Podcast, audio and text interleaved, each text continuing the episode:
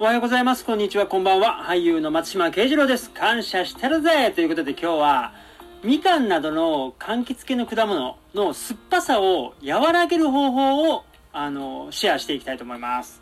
はい。励みになりますので、いいね、フォロー、チャンネル登録、高評価、感想などですね、お待ちしております。よろしくお願いします。というわけで、みかんの季節ですね。だいぶスーパーとかでもですね、みかんを見かけるようになりまして、このみかん好きとしてはですね、嬉しい季節になってきたなと思っております。まあ寒いですけどね、寒いのはなかなか辛いですが、僕みかんは大好きなので。で、一方で梨も好きなので、もう梨がね、そろそろ、もうだいぶ少なくなりましたよね。スーパーでも置いてある数がですね、もうそろそろ食べ納めかなと。ね、その寂しさとともに嬉しさもやってくるみかんの季節ということでね。で、みかんって甘いのは最高ですけれども、たまにめちゃくちゃ酸っぱいのあるじゃないですか。酸っぱいのをどうしたもんかなって思うんですよ。まあ、酸っぱさがいいっていう方はね、もうほんとごめんなさいなんですけれども、なんとその酸っぱさを和らげる方法があるんですよ。それはですね、みかん、ポンカンとかね、そういうのでも他の果物でもいいんですけど、揉むんです。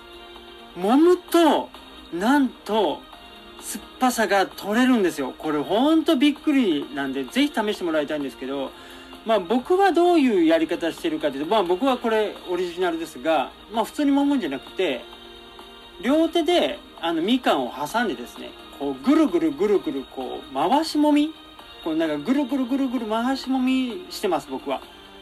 で、まあ揉めば揉んだだけ、まあ時間ですね。それをやればやっただけ、もう全く酸っぱくなくなるんですけど、でもあんまりやりすぎるとなんかね、ビタミンとかも壊しちゃうらしいんですよ。なんか、うん。なので、そういうビタミンとかもちゃんと取りたいと思うのであれば、まあある程度、ちょっと軽く、揉みは軽めにしといてですね、もう食べれるぐらいの酸っぱさになれば大丈夫だと思うんで、ぜひ試してもらえればと思います。